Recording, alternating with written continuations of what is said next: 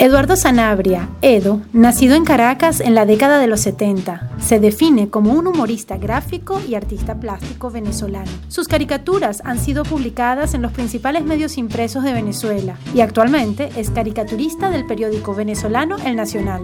El dos veces galardonado con el premio Pedro León Zapata al mejor caricaturista de la prensa venezolana, se une con el también humorista y politólogo Laureano Márquez para crear Historietas de Venezuela, un novedoso libro sobre la historia de Venezuela contada en caricaturas.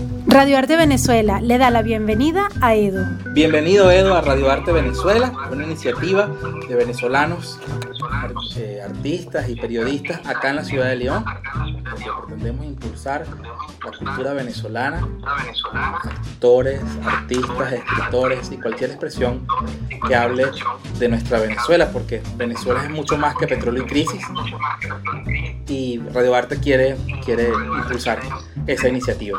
Bienvenido. No, muchas gracias. Gracias a usted por el contacto, de verdad. Un placer. pocas veces vemos los rostros de los caricaturistas, siempre vemos sus grandes obras en diferentes diarios, pero poco sabemos de ellos. Quizás quisiera conversar un poco más allá de, promocionar, sino hablar un poco sobre, sobre cómo nace esto. Leía que dibujas de que eres un chamito, ¿eso es cierto? Eso siempre, el tema de, saber desde cuándo dibuja no es tan complicado porque, bueno, tu mamá se encarga de recordártelo y entonces te dice que, bueno, cuando eras pequeño eh, los demás muchachitos jugaban en la playa y tal, y yo lo que hacía era con una ramita dibujar en la arena, o sea, a mí, a mí siempre me gustó dibujar desde pequeño. El tema es que te vas dando cuenta cuando transcurren los años es ver cómo te ganas la vida con eso, porque eso sí es lo complicado, porque es un arte que por lo general es muy subvalorado. Entonces, claro, una cosa es tener tu, tu, tu ¿cómo se llama? Tu pasión ya definida y saber a lo que te vas a dedicar y otra también que viene de la, de la mano es saber cómo te vas a ganar la vida con eso. Pero desde pequeño, sí, desde pequeño yo estaba, ya yo estaba claro que era lo único que quería hacer, que era dibujar. ¿Qué, qué era lo, que más te gustaba dibujar cuando eras chavo? Bueno, lo primero que llegaba a mi mano eran, por supuesto, los cómics que me, que me compraba mi mamá y también, bueno, como esto me va a delatar en la edad, pero bueno, los robots más y todo eso todos esos, esos robots que, que, estaban ahí presentes, yo los dibujaba, hacíamos como competencia entre los, entre los, entre los, los, muchachos y dibujábamos. Eso fue lo que más o menos yo recuerdo. Ah, ah, ¿Has pensado, ¿Has pensado en exponer de alguna forma esos trabajos cuando eras chamo? ¿Existen? ¿Tu mamá los guardó? Mi mamá ha guardado algunos, ha guardado algunos. Hay otros que quedan por ahí, no sé, de repente deben quedar como ella de tener como unos 10 o 15 ahí más o menos que tiene guardado de la época de cuando yo dibujaba, pero debe ser más o menos como de los 10, 12 años, una cosa así. Sería interesante ver eso. Sí, sí, sí, no, no, inclusive hay que tomarle fotos y escanearlos y tenerlos, pues. Fíjate que hay, una pregunta que es muy personal. Cuando tú tienes que, en el caso que somos periodistas, cuando tú quieres hablar de algo, pues vas y lo escribes porque es noticia. Pero quizás tu trabajo va un poco con el tema de la inspiración. ¿Cómo consigue la inspiración? ¿Cómo consigue todos los días? Tiene una demanda, todos los días tiene que hacer para un periódico o algunas veces por semana. No siempre estás inspirado, lo logras. Te pasa que 10 minutos antes de la entrega no tienes nada. Sí, sí, no, no, no, eso, eso pasa, eso, eso es como el, como el, ¿cómo se llama? El síndrome del escritor de la página en blanco. A veces te pasa que no, no tienes una idea clara, no sabes cómo lo vas a reflejar. Eh, pero, pero bien, uno también trabaja como una especie de, de gaveta, uno tiene una gaveta con algunas ideas.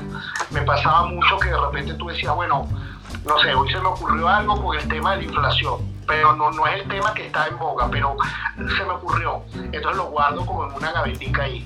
Otra cosa se me ocurrió a lo mejor con los enchufados y algo, entonces lo guardo y lo tengo. Entonces esos son para momentos de, eh, momentos de emergencia uno lo saca, porque además esas son caricaturas eh, que, que, nunca, lamentablemente, no pasan de, de moda. De moda. Sí, de moda, porque inclusive yo he estado, una de las cosas, bueno, una de las, de las, más lamentables que hemos vivido, que es esta bendita división entre la oposición, a veces yo saco las caricaturas que he sacado hace 10 años y entonces le coloco, eh, eh, por, por decirte, 8 de agosto del 2010 y entonces saco la caricatura para que la gente vea que lamentablemente todavía está vigente, entonces no pierde vigencia, entonces siempre, no, más, la voy a volver, la voy a volver a sacar porque eh, creo que fue hace como dos meses que saqué una, hice como un hilo de 10 caricaturas que he sacado con la división en la oposición. Es como la conciencia política de la oposición hecha caricatura.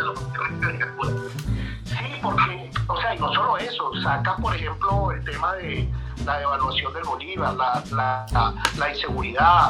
Eh, hay muchas cosas que tú ves, inclusive tú ves caricaturas de Pedro León Zapata y, bueno, son lamentablemente tienen una vigencia eh, que, no puedes discutir, porque son los mismos problemas. Entonces, claro, uno se, uno, uno se convierte como en esa especie de, no, no de conciencia, sino de espejo, porque el humor realmente es un espejo donde se ve no solo los políticos como son, sino también nos vemos nosotros como sociedad.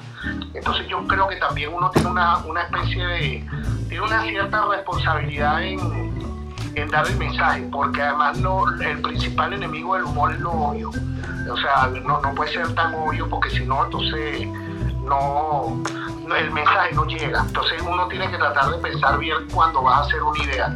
La primera que te llega a la mente tienes que tratar de dejarla ahí porque a lo mejor no, es, no, es, no es la mejor que te, que te va a pasar.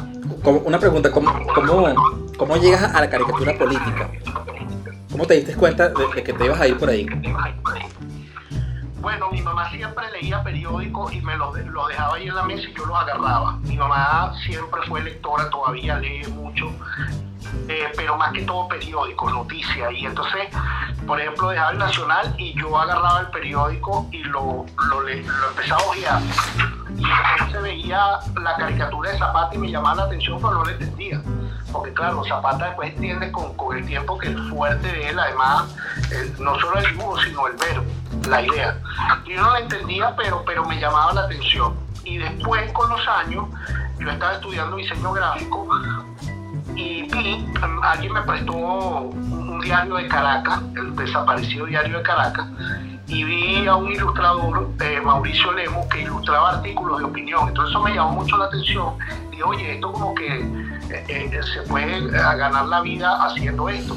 Y empecé a preguntar y a, hacer, a, ver cómo, hacía yo para ilustrar artículos de opinión y empieza a entender, eh, empecé, bueno, por supuesto, Mauricio Levo me dio la oportunidad, eh, eh, entré ahí al diario Caracas a ilustrar artículos de opinión, y entonces comienza a entender que esos artículos son, es como una especie de resumen de lo que opina una persona. Entonces es como que la mitad es la idea de la persona y la otra mitad eres tú con la ilustración para llamar la atención pero poco a poco me fue creando como ese gusanito de empezar a hacer la idea yo completa, todo, la idea y el dibujo.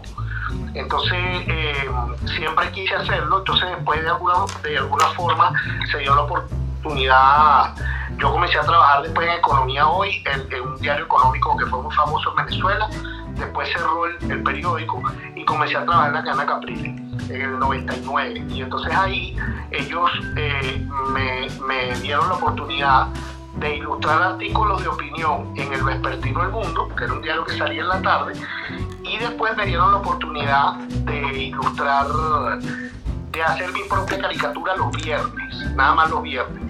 Poco a poco empecé a hacer la diaria hasta, bueno, hasta el sol de hoy, pues ahí ya comencé más o menos en el 2006. No, 2005, 2006 empecé a hacer la, la, la caricatura, una caricatura diaria eh, en el periódico. Fíjate que ha sido testigo de excepción de, la creación y cierre de muchos medios en Venezuela. Háblanos un poco de tu experiencia en el diario de Caracas, quien, pienso que es baluarte del periodismo en Venezuela. Sí, y eso que fíjate que yo lo agarré, yo entré ya en la etapa final del diario de Caracas, porque el diario de Caracas en su época de esplendor, que fue cuando, no recuerdo si fue en el 86, 85, no recuerdo, cuando, los, cuando lo abrieron, eh, yo apenas tenía 14, 15 años. Yo entré al diario de Caracas, me acuerdo, fue en el, 80, en el 91, por ahí. Ya, bueno, ya el diario de Caracas empezaba a tener problemas económicos y toda esa serie, pero el diario Caracas tenía un suplemento que competía con el Camaleón, que era un suplemento humorístico que iba encartado en el Nacional. Y entonces ellos le pusieron el Diablo de Caracas. Y ahí yo empecé a publicar mis caricaturas.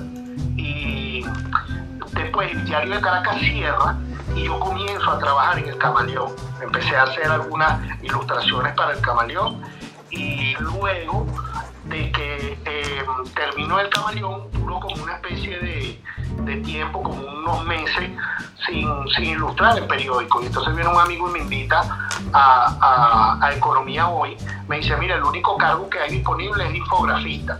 Que infografía, la infografía era como poner datos en imágenes. Entonces, si por ejemplo había un show que tenía que dibujarlo por, como para que la gente entendiera un poco más eh, en esa época, ¿no? Ahora la infografía es mucho más compleja yo le dije, bueno, sí, yo quiero entrar ahí, lo importante es ver qué puedo hacer en el periódico. Y una vez que entré, comencé a ilustrar la primera, la, el diario, fíjate tú que el diario Economía hoy tenía algo muy particular, mucho antes de que tal cual lo hiciera, que la, la noticia de, de apertura que aparecía en la primera página, en vez de llevar una foto, llevaba una ilustración. Entonces eso era como novedoso en ese, en ese momento. Y bueno, yo empecé a, nos turnamos, había, eh, muchos ilustradores, y, y, nos turnamos para hacer la primera, la primera página. Y después, bueno, el diario Economía Hoy, cuando cierra, bueno, pasé a la cadena Capriles, y ahí, bueno, sí, estuve en el mundo, en última noticia no estuve, pero estuve en el mundo, y, y bueno, después más reciente, eh, eh, en el Nacional que me llamaron cuando Pedro Zapata murió, y duraron un año publicando su caricatura y ya después de un año me, me, dijeron para publicar la caricatura diaria hasta que salió el impreso, porque, o sea, hasta que dejó de circular el impreso por, por, por, bueno, por las presiones, porque no tenían dinero por el tema del papel. Entonces, bueno, ese, todo ese paralelo de todos esos periódicos que te digo, lo he estado viviendo a la par de las redes sociales, que fue hace ya exactamente 10 años. Hace 10 años que comienza Twitter y ahí entonces se abrió un mundo distinto para todo el mundo y nosotros los ilustradores, los humoristas gráficos y los artistas no es ajeno, porque entonces ya el paraguas del medio de comunicación ya no era su, o sea, ya no lo tenía, sino que tú mismo eras el medio de comunicación. Entonces ahí ya con los años vas entendiendo que la, red social es como mucho, es, es, más democrática. Entonces si tú sacas una caricatura con humor gráfico contundente, va a ser viral. O sea, eso no lo, eso no lo decretas tú ni lo decreta nadie. El público es el que la hace viral y entonces empiezas a tener los likes, la, todo el mundo la comparte en el celular. Entonces, bueno, eso es otra dinámica que ya te hace entender, eh, tienes que entender cómo funciona esto, porque ya los periódicos, ya eso inclusive en el 90 y, no, perdón, en el 2000, 2012, 2012, 2013 yo empezaba a tener como ciertas diferencias con, con, la, con los periodistas en, en, en, el periódico El Mundo, porque por decirte, eh, por decirte una, una noticia, se murió el Papa, por dar una noticia.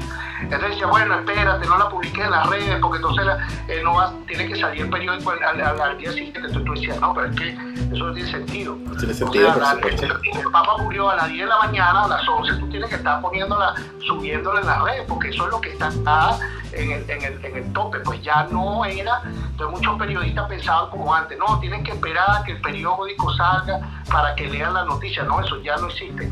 Entonces llegó un momento de esa transición entre lo que era el medio impreso y las redes.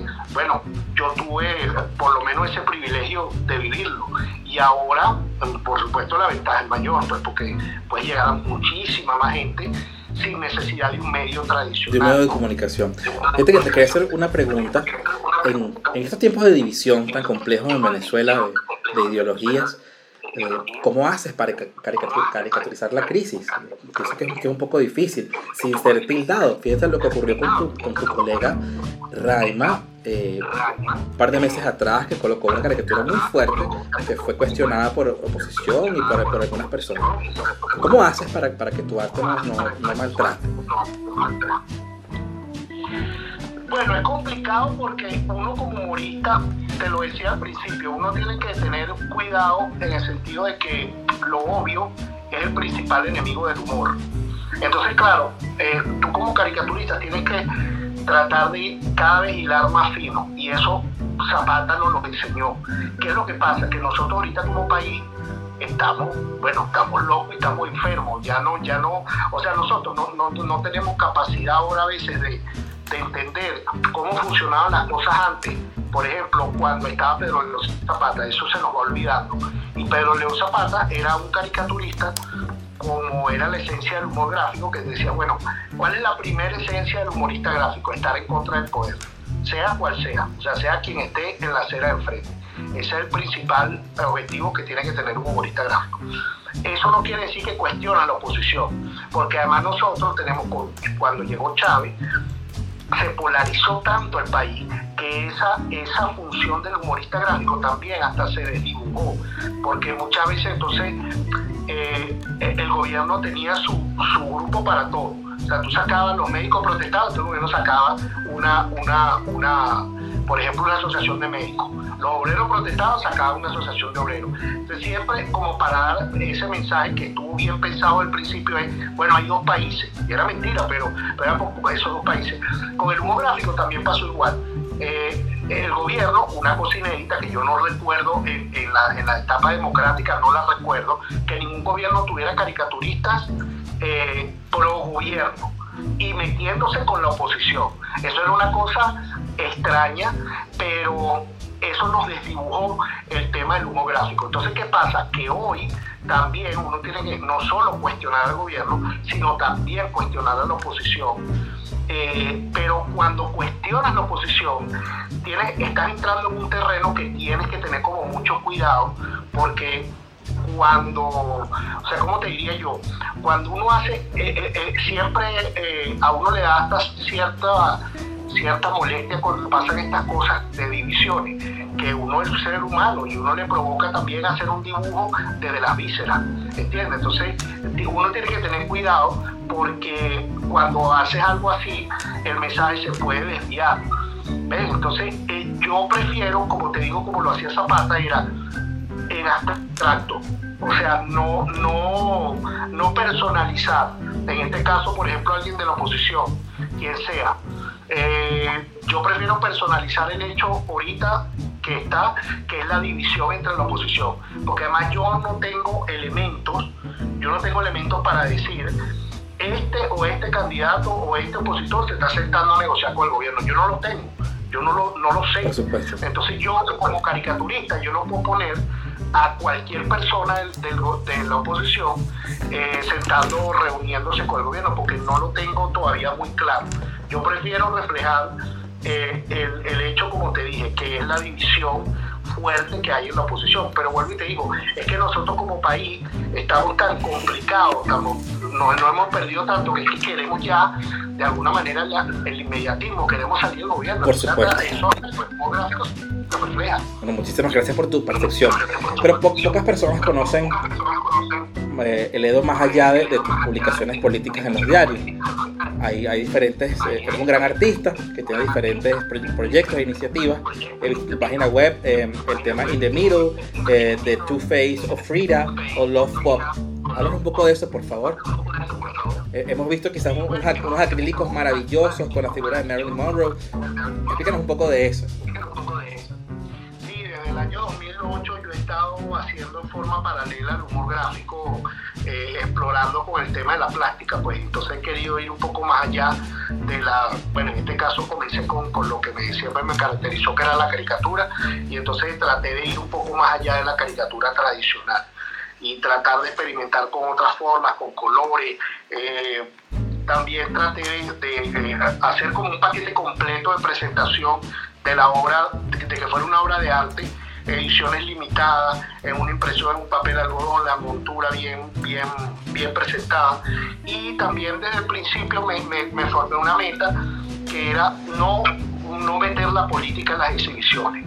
Entonces lo que hice fue desde el 2008, cuando empezaba a hacer exhibiciones, eh, la meta es esa, no colocar nada de política. De hecho, mi Instagram yo lo segmenté, entonces el tema de política lo dejo para Twitter y el tema de arte, eh, la parte plástica, la dejo para el Instagram. Yo sé que eso sacrifica likes y sacrifica seguidores, pero prefiero que la gente esté ahí y vea como esa especie de oasis. Y también como yo he, estado participando en muchas ferias afuera, en otros países, cuando vienen a la galería y te piden, ahorita ya no te piden tarjeta ni nada, sino muéstrame tu Instagram. Entonces imagínate tú mostrarle el Instagram con una caricatura de Maduro. O sea, el galerista, un galerista de Noruega va a decir, no entiendo qué, qué significa esto. ¿Qué significa esto? sí, y también ha sido un fenómeno de que em, desde hace ya unos siete años, la misma red me ha dado la oportunidad de, comercializar mi trabajo a través de ella misma. Entonces ya la gente te compra desde distintos puntos del mundo. Pues, o sea, yo he mandado obras para Arabia Saudita, para, para Dubái, Barcelona, Madrid, Puerto Rico, Panamá, o sea, desde Miami, que es donde resido he mandado muchas obras, pues la gente ya entendió cómo funciona el tema de las redes. Tu obra le gusta, te escriben, le mandan los datos y se la mandan. Entonces, eso también de alguna forma es mi, mi parte paralela eh, del arte, porque bueno, el tema del humor gráfico, por supuesto, que te da unas satisfacciones tremendas y a la gente también, pero, pero eso no monetariamente no, no le ves, por, no, o sea, no le ves el, el, retorno, porque ahorita los periódicos están muy, muy, o sea, tanto... Quebrados la mayoría. Quebrados la mayoría, claro. Entonces cuando tú publicas una caricatura, la publicas en red, pero eso se hace viral y la gente le gusta, pero nadie te, nadie te paga por eso. Edo, vienes de, de, una gira magnífica, una gira internacional. Estamos eh, quizás en la ruta de historietas de Venezuela junto a Laureano Márquez. Cuéntanos un poco de historietas de Venezuela. Cuéntanos un poco de tu trabajo que vienes haciendo con Laureano. Cuéntanos del evento en París. Aquí hago una publicidad. Valga la publicidad. Lo que hace con Laureano, que lo sacamos hace dos años perdón, dos años duró hacer el libro. Lo editamos en noviembre de, del año pasado y comenzamos una gira grande en Europa el año pasado que, bueno, incluyó París, eh, Londres, Lisboa, Madrid, Barcelona, el Milán, para presentarlo. Eh, el libro cuenta la historia de nuestro país en formato cómic. Es primera vez que la historia de Venezuela se muestra en este formato porque en Venezuela a la cultura del cómic es asociada siempre con superhéroes o con, digamos, con historias cómicas y no necesariamente es así. Entonces, claro, bueno, por ejemplo, aquí está el tema de, Gómez, eh, eh, está Cipriano Castro, porque el libro se llama De Maduro a Maduro, es decir, desde la llegada de Colón hasta la dictadura ahorita de, Nicolás Maduro. Eh, entonces, bueno, eh, sobre todo un libro que va dirigido a los más jóvenes, a la, gente que tiene 20, 30 años, que no conoce la historia antes del chavismo. Y esos jóvenes que les, es más atractivo ver la historia. Eh, entonces, bueno, Laureano y yo lo sacamos en este formato y de hecho la gente nos lo agradece mucho porque se lo dedican a los sobrinos, a los nietos, a los hijos y, bueno, cada vez que tenemos una oportunidad de, encontrarnos para llevarlo a la gente que está afuera, la diáspora, pues no perdemos la oportunidad. Entonces... Y esa, esa oportunidad llega, llega a París, Francia. Ah, hablan un poco de eso, por favor. Vamos, Vamos a estar el 20 en la librería Cienfuegos. Cienfuegos, a las 7 de la noche vamos a presentar el conversatorio de historieta de Venezuela y vamos a estar firmando libros. Eh, Laureano llega mañana, vamos a estar ahí compartiendo con todos el 20 de este, de este mes y después arrancamos el 26, estamos en Estocolmo y después estaremos en Madrid, en, en Alicante y después vamos a estar en Madrid, Sexta República y en Casa de las Américas presentando el libro Historieta de Venezuela de Macuro a Maduro. Muy bien, ¿podemos conseguirlo en Amazon, el libro? Muy bien, ¿Por tu página web? Ya en Amazon en Estados Unidos está y en España debe estar ya esta semana disponible, ya está. En Venezuela estaba en licencia libre, pero se agotó, entonces volvemos a mandar otra, otra edición. Eh, ya quedado por la tercera edición, entonces cada vez que sacamos una edición, mandamos libros a Venezuela y todos esos libros, es importante decirlo, todo lo que se venda va eh, directo a la Fundación Se Nos Ayuda y a la Fundación de Becas de la Católica Andrés Bello. Wow, los libros importante. que compren en Venezuela. Edro, muchísimas gracias de verdad por esta magnífica entrevista. No, Gracias a ti, gracias a ustedes por el contacto y también a todo lo, todo lo que están haciendo aquí en, en Europa y dándole oportunidad para que todos los venezolanos que estén haciendo vida aquí, bueno, sepan que dónde están cada quien, pues eso, eso es súper importante. Edo, una pregunta para cerrar. Eh, ¿Cuál es esa caricatura que quieres dibujarle a Venezuela, que no lo has hecho todavía? Bueno,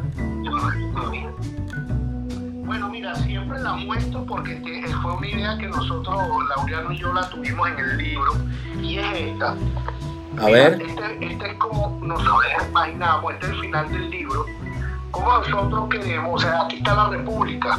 La República está en una cueva y está, bueno, toda golpeada y está esperando a ver quién la puede encontrar, quién, quién encuentra la República otra vez.